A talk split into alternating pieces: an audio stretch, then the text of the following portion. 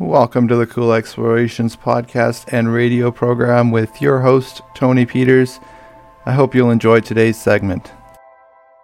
Welcome to Cool Explorations. I'm your host, Tony Peters. Today we are blessed to have Rene Christensen on, and she's going to talk to us uh, a little bit about her book, uh, Training Them Wisely. But uh, we've got some interesting questions and topics we're going to be covering here. Why don't you start off by just telling us who you are uh, and just, yeah, letting us uh, know a little bit about you. All right. My name is Rene, and I am married to Eric. We've got seven kids that I homeschool.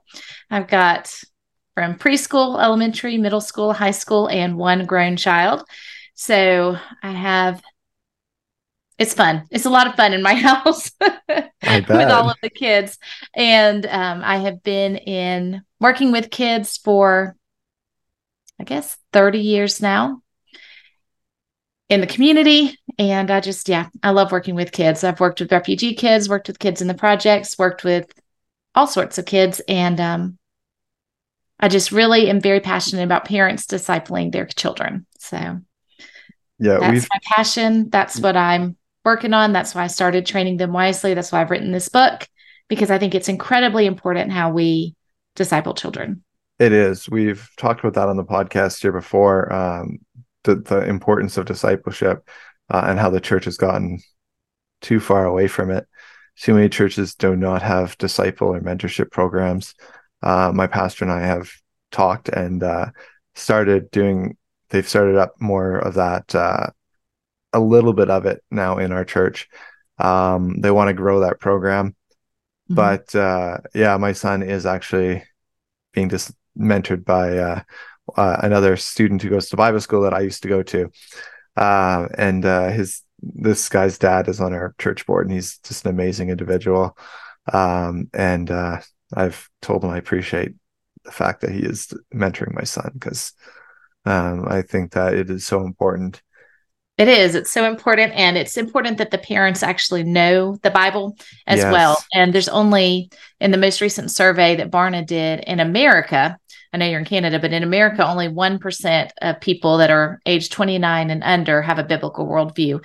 And it's not a difficult thing to have a biblical worldview. It's not like it's this really narrow parameter. He only has seven parameters that he's looking at. And so we just need, yeah, we need people to be able to know the Bible so that they can disciple others. Yeah, we were talking before that Canada and the US are both considered uh, biblically illiterate now. Yes. Uh, which is extremely, extremely sad uh, that we have fallen into into those categories. Um, and it kind of shows that we send missionaries overseas so much, but maybe we need to be doing more missionary work at home. Yes. And uh, that's one thing that uh, I've talked about many times on the podcast is is being a missionary right, right where you are at home. Yes. Um, because I think it's it's super important to have that focus and and be able to realize that you know no matter i can do all kinds of little things to do missions work. I don't have to be out preaching uh, or anything. I there's lots of little things you can do to be a good min, uh, ministry uh, around yes. there there's even right where some, you are. Yeah if you anybody has redeem tv there was a some something i watched on there uh, where this lady had actually just set up a picnic table in her front yard and she pulls out coffee and tea every morning and as people walk by, she like says hi to them and then it's like, Do you want coffee or tea? And they come and they sit down and she says she gets some great conversations flowing just from that. And I'm like, see that is such a great idea. I yeah. Some my son was watching that and he's like, we should totally do that. I'm like, we don't have a lot of people who just walk by our our, street. So it'd be a little harder. We're in a smaller city and in a in uh not as high traffic either. But uh I'm like that to me, I'm like, it's little things like that that you can just get creative and be like, like this is something we can do. And when you know the Bible yourself, it makes that easier, as you say, uh, and, and discipling your kids and training them wisely, as your book is called. Uh, then you can actually have them understand what they're talking about, why they believe what they believe, not just believing it. Yes. Um, because if you don't have backing for what you believe, then the first time you get hit in university with with uh, professors who want nothing more than to have you renounce your faith, you're yes. going to falter. Uh, so we need to prepare them Um, I've said the number before on the show many times, but 70% of youth, when they leave the home, they leave the, the church as well. Yes. And in some studies, the, the, the most recent study, um, there's even up to 88% of some areas are leaving the church. And so that's just, yes. I went to a seminar where they were talking about that and they had us write down 10 names from our classes. I teach fifth grade at my church. And I wrote them down and I didn't know why they were having us do it. And they had us cross out seven of those names. And I was just like, uh, no, that is not okay. I know these kids. I know yeah. these families. We cannot have that happening with these kids. We've got to make some changes. Things have to be different. Yeah.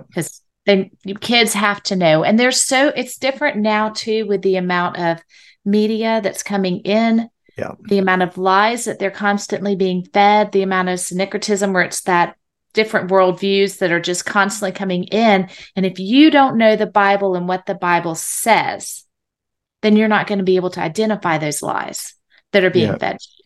Yeah. Especially with a lot of the, like you say, media and stuff that they're being fed. Like. Disney is really, really bad. Netflix is terrible um, for that as well. But these companies just slip it in. Mm-hmm. And it's just sometimes it's just something in the background. We were watching something the other day, and I'm like, I'm like, why do they have a rainbow flag just in the background, just just randomly there, conveniently placed? And it's just like these little things that you know your mind doesn't pick up on unless you're watching for it. Yeah. But it's the subtle things. It's like, okay, well, it's okay because I obviously I, my mind's been conditioned for it. Mm-hmm and it's that conditioning that we have to watch out for. It's why with our kids, um, we've been really hammering down on YouTube lately um, because it's like they are so susceptible. Yes. Um, and uh, that kind of leads us into your testimony. How did how did you come to to know Christ, and what's that walk looked like for you leading up to where you are now and writing this book? So I was raised in a Christian home. Um, my parents, my dad was a pastor. My mom was really active in the church. They did an amazing job discipling me, honestly, growing up, um, teaching me how to have a quiet time, teaching me how to read my Bible, and even a slight amount of apologetics. But whenever I went to a Christian university, a professor actually went through and tried to show all of these discrepancies in the Bible and why that meant that the Bible was not true. And so for about six months, I was just like, what? I have always believed the Bible's true. And I I was at that point where I just decided I had to know for sure that, that the Bible really is true. I wish I would have read um uh, one of the apologetics books. I don't remember which one now, but the where he went through and talks about it might be the case for Christ, where he went through and talked about if you are talking about an event, you don't want it to be the same wording each time. It's actually good that they use different wording. That that's the that the witnesses are yeah, different. I wish I would have had that book yeah. earlier because that yeah. really would have helped me. But at this point, it wasn't out. I was it wasn't written yet, and so I just started researching for myself, and I became one hundred percent sure that the Bible was accurate and that really and truly it was the truth. And so I continued on after that, where I was very sold out to believing the Bible. And then around age 28, I decided that not only did I want to have my quiet times each day, but I wanted to really, really start studying my Bible. I was, um, I'd started a business and I was putting a Sunday devotion out each week. And I wanted to make sure that what I was putting out each week was biblically accurate. So I would actually spend six hours a day studying my Bible at that point because I just, I felt like I had some catching up to do, and I was really spending time in God's Word. Um, and so it's just something I love. I love to be able to spend time with God. I love studying His Word. I love the truths that I get from it, but I, and I also just I love to teach it. So that's my testimony. I've been a Christian for years, but it has it's been a you know a progression as you grow in your faith and in your maturity. Yeah. Um, and yeah. in your even even realizing the need that you have for God so much more as you get older. Yeah, and so. we all have our, our, ups and downs and our valleys um, yes. that we go through in in our faith. I mean, all the biblical characters you ever see in the Bible, they all had their their strengths and their weaknesses, their their moments of, of yes. uh, of ultimate faith and then these moments of just like okay how did you go from being like this like character who is like this strong belief to all of a sudden be like uh you know now i'm kind of wavering on it yes only to come back. So it kind of it just shows that they were human uh just they like were we yes yeah, and we Um, do the same thing. I've had times in my life where I've trusted God 100% for things that were really hard. And it's like, how can you trust God for that? And then something small comes along, and I'm like, what am I going to do? And I forget to trust God because it's something smaller, you know? So, yeah Yeah. well and, and that's where prayer life and bible reading just comes in yes, so so much important. Um, speaking of kids, you can see mine in the background. Um, she's coloring. uh, so what led you up to writing your book, Training Them Wisely, and how'd you come up with that that title? So, I had, it was really God, honestly. I had a couple hundred women come up to me in a short period of time and ask me how to read their Bible, that they didn't, they never had actually read a book in the Bible. They didn't know how to get started. And they wanted to know God's word so that they could teach their kids. And I was just think so I was like, God, you're obviously trying to get my attention here. And at that same time, I went to a conference and I learned all of these stats from Dr. Jeff Myers. Actually, he was speaking there about what a low percentage of Americans actually have a biblical worldview. And around the same time, we started working um, in a project area. I was going door to door. We were getting kids and tutoring them and doing a Bible study af- after school activity with them. And I just discovered that as I went door to door, and I mean, I talked to so many people, and I'm in the Bible Belt. And there was one person that had heard of Jesus. There was one family that had a Bible, and the rest, they didn't even, I mean, they hadn't even heard of who Jesus was. And so I just realized that they're really and truly, we have not done a great job of teaching people how to study God's word for themselves, how to read it for themselves and be able to apply it to their lives. And if, as parents, we're supposed to be discipling our kids and training them wisely, we have to know the Bible ourselves. And so I started teaching three classes one on how to read the Bible for yourself, one on how to study the Bible, and one on how to pray. And then from that, just formed discipleship groups. Um, and just I started pouring into women and into teens, but into teens whose mothers did not know Jesus yet. Um, but I was working with them in the community and just started trying to teach them about who God is, trying to teach them how to read the Bible. And so that's how the book came into being. I just saw that there was really and truly a need there, that people don't know how to disciple their kids. They don't even know really that we're supposed to disciple them. Biblically, it says that you're supposed to. But in our society, we send our kids to school, we send our kids to piano lessons, we send our kids to soccer lessons, we send our kids to Sunday school. And we assume that by sending our kids to church once a week or twice a week, that they're going to learn what they need to learn. But if you actually look at it biblically, it's the parents' responsibility to talk to their kids about God. It's the parents' responsibility to do it every single day. And so the parents need to learn how to do that. They need to learn it themselves and they need to learn the importance of being able to train their kids. So the entire first half of my book is actually how to have a quiet time, how to practically make time to have one. I've got seven kids. I've run a business.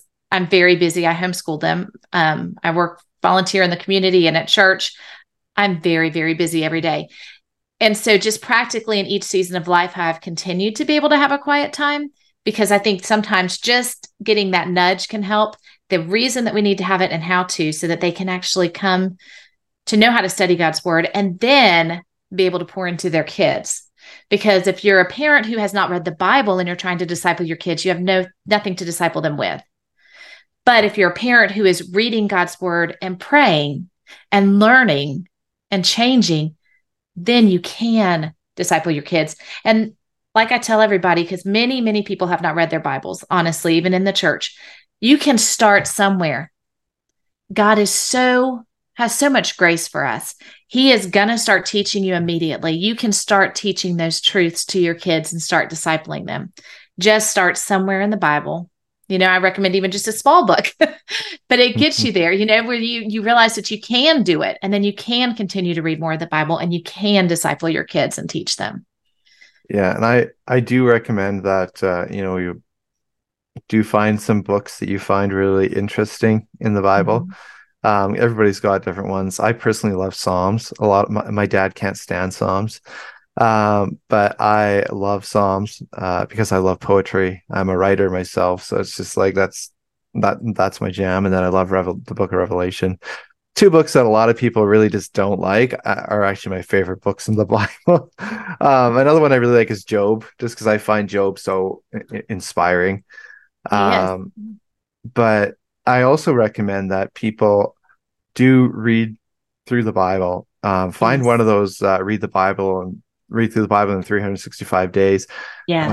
Uh, I like something like that. I don't recommend that's the way you read the Bible all the time, but I do recommend that you do read the Bible from end to end so that you Yes. actually are familiar with every part of the Bible yes. otherwise you just pick your your favorite and you stick to that uh and a lot of people like the gospels they, they do matthew mark luke john uh and they're like oh i'm good now and it's like well no No, uh, you want to know all of it because all scripture was given for us and it's all Exactly. living and active. Yes. and, and uh, when people say oh, oh the, i read the gospels i'm like you realize the gospels is not just about the gospels right uh it isn't just matthew mark luke john it's all the books leading up to it and then this crescendo moment of jesus christ being here on earth and then his dying for us. And then you kind of have this this ramping up of of christianity where it gets really really interesting with paul and peter and all the different things that, that that you see them and barnabas like all these different quests that you see them basically going on that you, if you like video games well think of them as quests. They, they were quests that they were going on.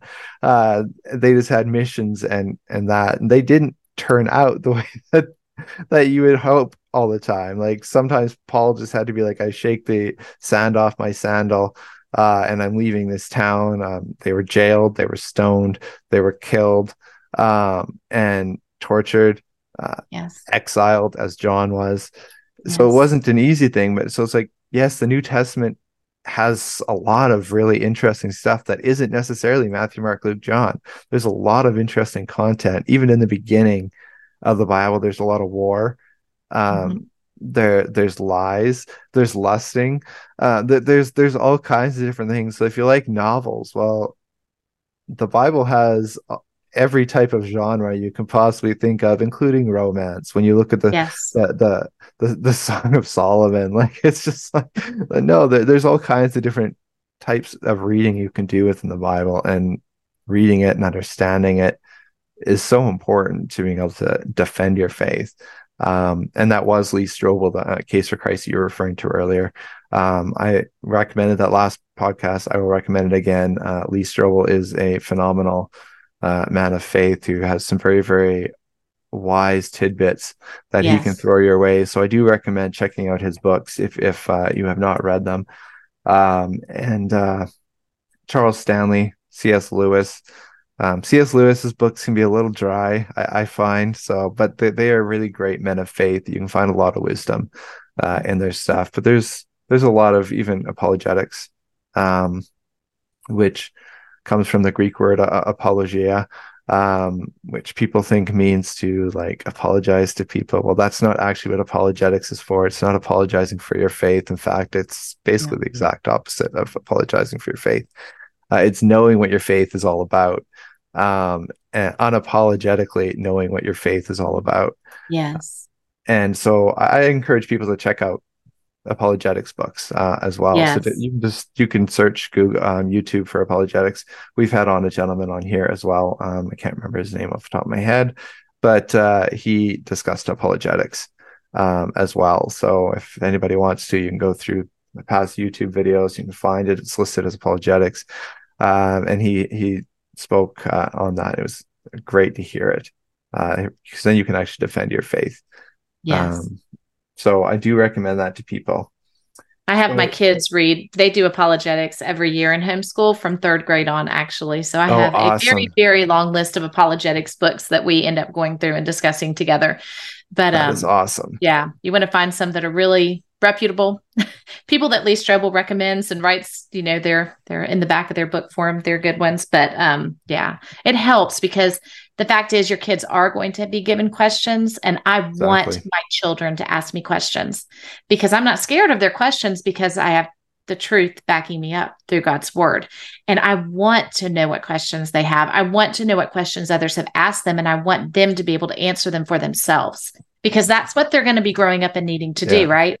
And so anytime that they have a doubt, I want to hear about it because I want to be able to work with them through that. Because as your brains grow, when you get into middle school, when you get into high school, you start thinking differently as a child. You have more critical thinking, and you do. You start um, the stories that you've heard all your life in the Bible, if you've been in church, they start taking on a different meaning, and you realize even more what they they mean. And just so as your brain is developing as a child, you do go through that. And I really want my kids to know. I don't want them to do what I did in college, where I'm like, wait, is Mm. this true or not? I want them to know starting early on. So I want to I want them to hear those questions through apologetics. Yeah, and we love watching nature shows and archaeological shows. Um, I, I find they are very, very great at actually encouraging those questions. Mhm, they Um, are. Some of the questions are questions you're like, oh crap, like my daughter asked us what what sperm was the other day uh, because they talked about that on uh, the One Nature show, and we're just like, oh well, this is this is what it is. Like, so without like going into gory details, but I mean, it's like it does encourage those questions that it's like, well, I'd rather they ask us than have Yeah. them asking other people or teachers who think Mhm. that they have to discuss their sexuality with kids these days. Um, so w- with your book, how does your book um how does it help teach them that and where do we find the book as well? So you can find the book on Amazon and get it there.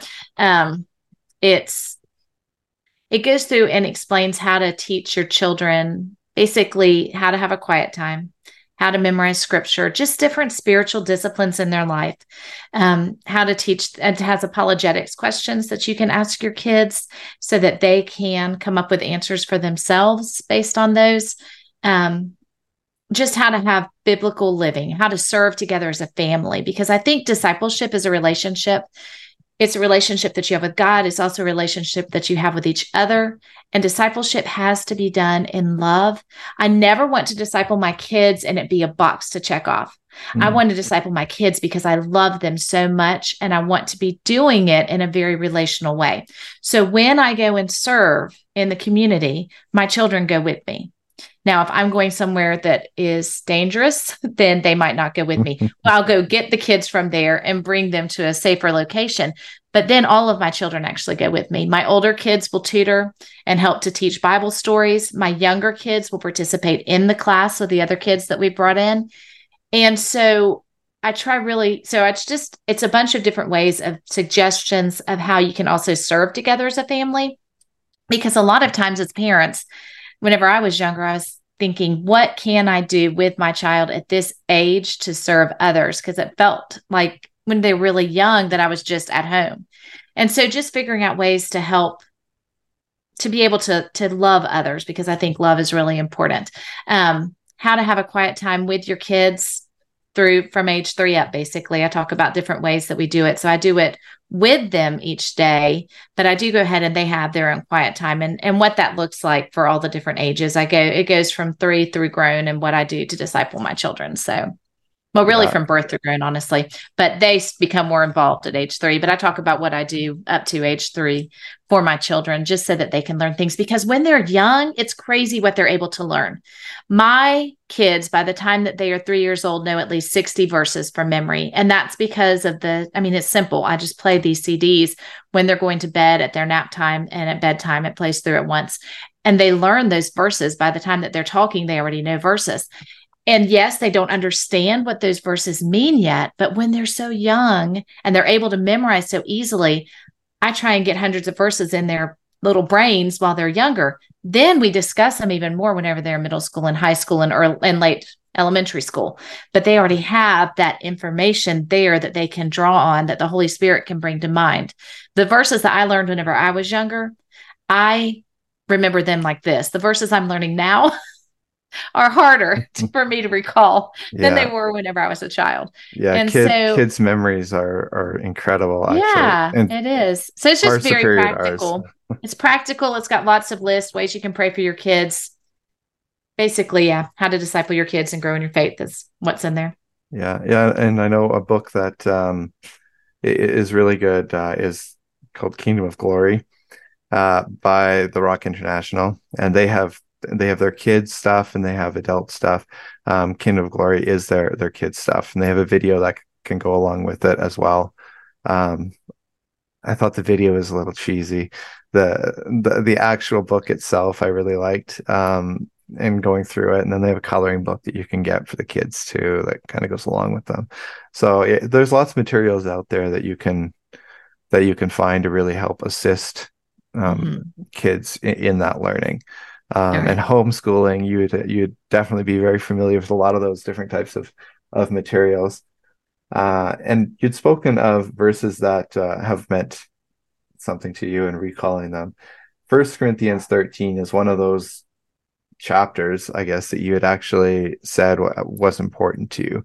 Um, why is this verse uh, important to you, um, and what what does it mean uh, in its in its proper context?